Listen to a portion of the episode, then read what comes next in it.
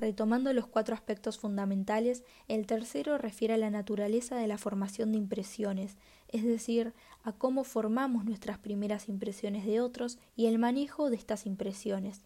Por último, nos encontramos frente a la pregunta ¿cuán precisa es en realidad la percepción social? Las investigaciones sugieren que aunque nuestras percepciones ante los otros se encuentran sujetas a muchos errores potenciales, somos bastante precisos en ese sentido.